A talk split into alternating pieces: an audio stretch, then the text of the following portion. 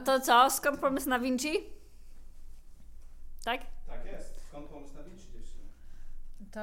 Yy, ja nie wiem, bo generalnie mamy dwie wersje i jakby czasami jak opowiadamy temu e, komuś o tym, jak powstało Vinci, to Marta opowiada jedną wersję, tak słucham, bo ja mam zupełnie inną wersję, więc może ty powiedz swoją wersję, ja potem powiem swoją wersję. A ja myślę, żeby dać zarys tego, jak to się w ogóle stało, e, że nie wiem, my razem pracowałyśmy, tak. co było przed Vinci, bo to jest ważne. Tak mi się wydaje. No tak. E, to my razem pracowałyśmy w Fach Studio E, widziałyśmy się codziennie, a ja codziennie, praktycznie, przez to, że mieszkam w centrum, chodziłam na lumpeksy i zawsze codziennie tymi łupami z dumą się chwaliłam Karolinie. E, I ona nie mogła nigdy uwierzyć w to, co ja tam potrafię znaleźć. I potem chyba było tak, poprawnie jeśli się mylę oczywiście, że przyszłam z kolejnym łupem i ja też podkreślam, że przerabiałam sobie często te ciuchy, w sensie tak, że no to jest mi za długie, ale to skrócę, E, kupiłam tą marynarkę, ale myślę, żeby zrobić ją krótką. Tak. No i mi się tak kojarzy, że rozmawiałyśmy przy stole i powiedziałaś, ty stara, a to róbmy takie marynarki, I tak mi się wydaje. Ale ty byłaś już po przeczytaniu kilku raportów biznesowych.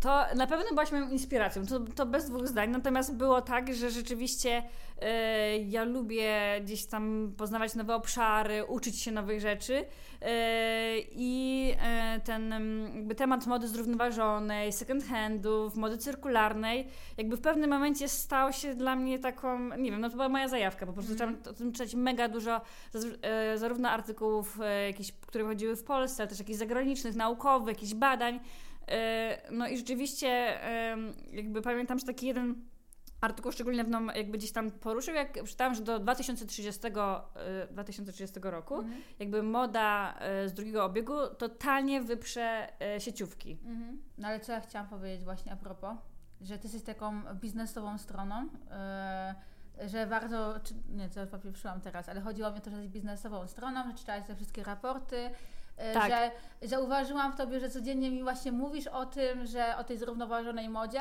i ty faktycznie lubiłaś modę z, e, z drugiego obiegu, ale nie byłaś e, w tym tak głęboko jak nie, ja. na pewno, bo na umówmy pewno. się, że ja e, chodziłam do lumpeksów no faktycznie od urodzenia tak. i dla mnie to było naturalnie, nawet nie czułam, że ja robię coś dobrego dla planety, bo umówmy się, mówiąc zupełnie szczerze, e, to nie było dlatego, że ja walczyłam o ekologię, o środowisko, tylko dlatego, że po prostu taka była moja sytuacja finansowa. I to było dla mnie naturalne i normalne.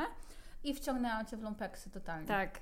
Więc to trochę rzeczywiście tak było, że u Marty to, to była ta zajawka modą, jakby vintage ubraniami.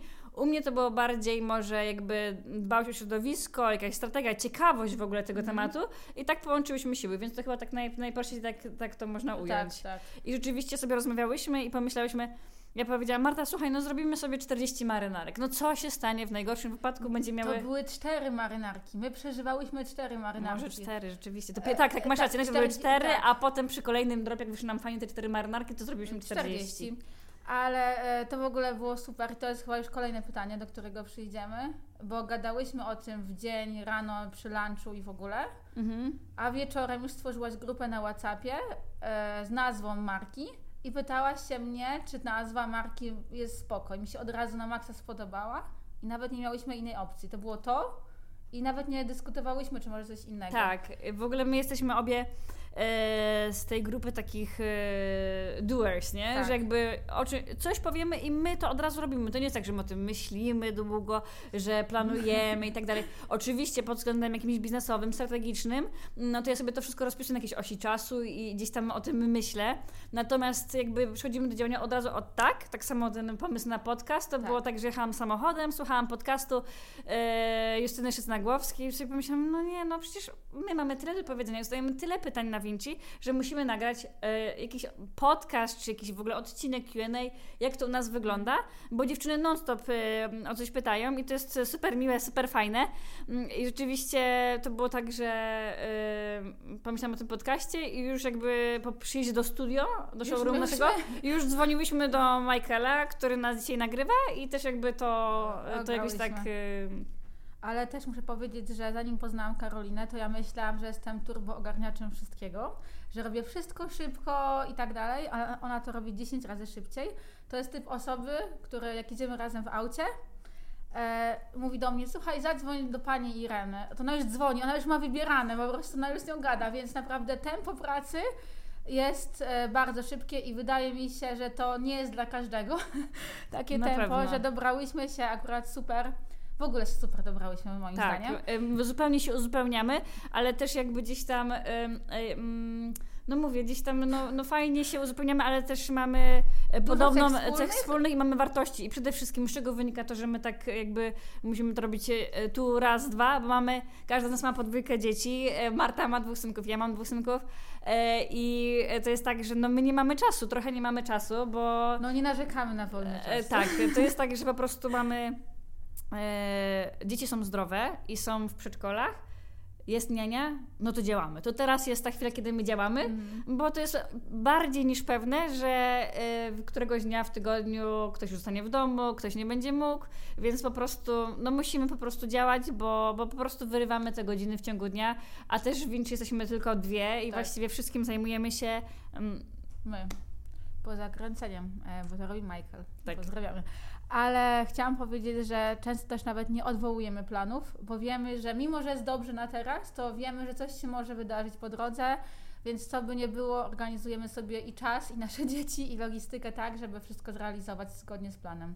No i powiem Wam, że to też e, jest tak, że mm, my sobie wymyśliłyśmy to Vinci, stworzyłyśmy to, rozmawiałyśmy przy kawie i, i tak e, e, powstała ta marka, zamysł, dlaczego chcemy to robić.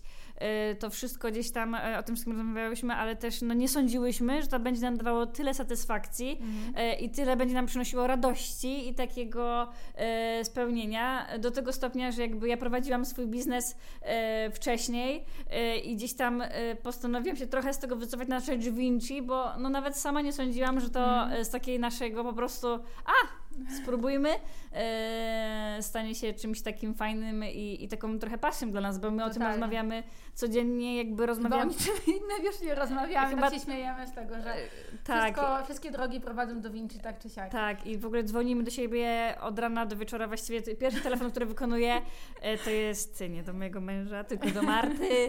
E, Później właśnie wieczorem też ostatni telefon zazwyczaj jest do Marty, e, bo, bo po prostu tyle mamy zawsze do przegadania i jakby tak, tak myślę, że, że jakby to jest naszą pasją. Nie? No twoją Totalnie. jakby lumpeksy, vintage jest jakby pasją od, od zawsze, ale ale dla mnie, a znowu dla mnie rozwój tej marki to jakby to, jakie ona wartości sobą niesie, czyli jakby tą dbałość o środowisko, o tym, że dajemy wybór kobietom, że po prostu no mamy super jakościowe ubrania, one jakby z mega składami, te, te ubrania mają historię i dodatkowo są Dosłownie jakby... drugie życie.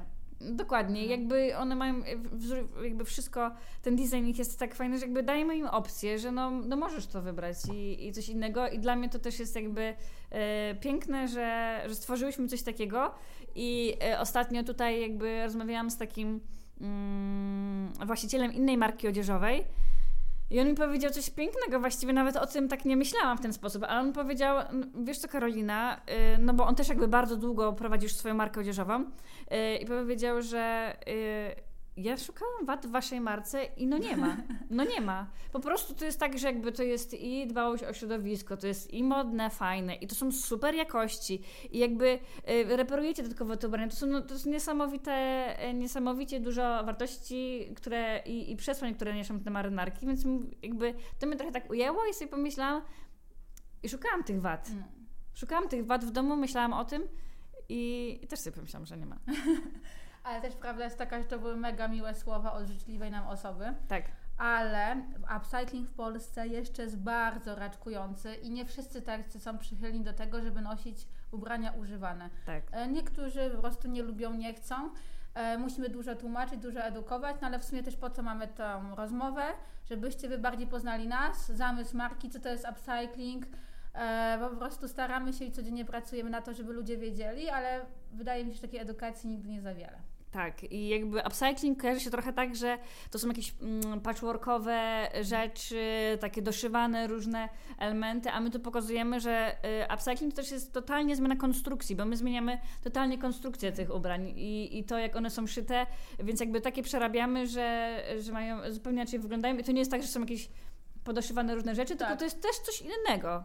I w ogóle na całą defi- definicją warto się pochylić, że to jest upcycling, nie recycling, tylko upcycling, czyli rzecz, która była spisana na straty, wyrzucona, oddana, po prostu niechciana, jest e, tak przerabiana, tak skonstru- skonstruowana przez krawcowe, że jest warta więcej niż pierwotnie. Stąd też często wynika cena, ponieważ jak to mówię, uwielbiam używać tego sformułowania, ciężej jest wyremontować dom niż budować coś od zera.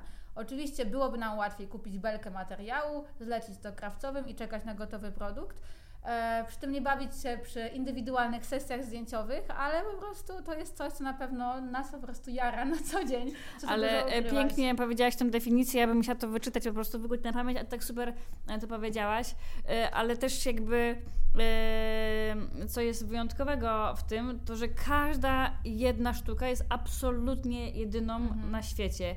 I no nie ma takiej drugiej marynarki, bo, bo powiedzmy ta, którą mam na sobie, tak, była znaleziona w, w second handzie, e, następnie odświeżona, następnie totalnie zmieniliśmy jej konstrukcję, mhm. wymieniłyśmy podszewkę, jakby ona zupełnie inaczej wygląda. No i nie ma takiej tak. drugiej marynarki i Yy, to jakby to, to, jest, to ma swoje plusy i minusy też, tak. bo panie bardzo często yy, pytają, yy, skąd ta marynarka, kiedy będzie, kiedy wróci, ja chcę taką samą. No nie ma takiej możliwości. No każda jest jedna, jedyna, że nie produkujemy tego na masową skalę, tylko nie, każda nie, jest... Nie dałoby się nawet Nie, nie dałoby się, po prostu to jest, tak, to jest tak ekologiczne i tak, to jest tak jakby wszystko mm, zrobione gdzieś tam z dbałością o środowisko, że, że no, no, nie da się bardziej. Nawet powiem Wam, że właśnie tak jak jest, trzeba wymienić podszewkę, czy na na przykład trzeba coś doszyć, zreparować, to my też e, wtedy na przykład mamy te rzeczy z lumpeksów też, które są tutaj e, wymieniane. Tak, to nie jest e... tak, że my dokupujemy nowe elementy, typu e, pod, no, poza dodatkami krawieckimi oczywiście, bo tego nie da się Guziki, dotrzymać tak. ręki, aczkolwiek też staramy się używać deadstocku, e, czyli takich jak to się mówi? Materiałów, które też zostały jakby no, wyrzucone. Ktoś krzył swoją kolekcję i jakaś resztka materiału mu została i my wtedy tak. z tego możemy skorzystać. Mm. Ale ja tylko chciałam sobie dodać a propos tego przerabiania marynarek, bo e, mówimy, że zmieniamy całkowicie konstrukcję i to nie jest tak, że na przykład my wszywamy gumy, e, bierzemy te marynarki i it. To tak nie jest. My dopracowujemy naprawdę szczegóły. Poza metkami, które kochamy i uwielbiamy, jesteśmy z nich dumne, bo noszą przesłanie.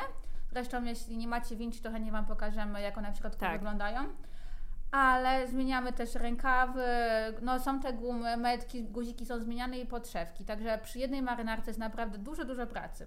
I y, to jest oczywiście, mamy też, ja często to powtarzam, ale mamy ogromne szczęście do, do ludzi y, i obecnie współpracujemy z siedmioma krawcowymi, które naprawdę są y, no, niesamowicie utalentowane, tak. E, a wierzcie nam, że tych krawcowych e, tutaj szukałyśmy bardzo długo i to był taki żmudny proces, bo, bo rzeczywiście na początku miałyśmy zamysł, wiedziałyśmy, jak chcemy, żeby to wyglądało, e, ale no, no nie wychodziło, nie? No nie, nie wychodziło.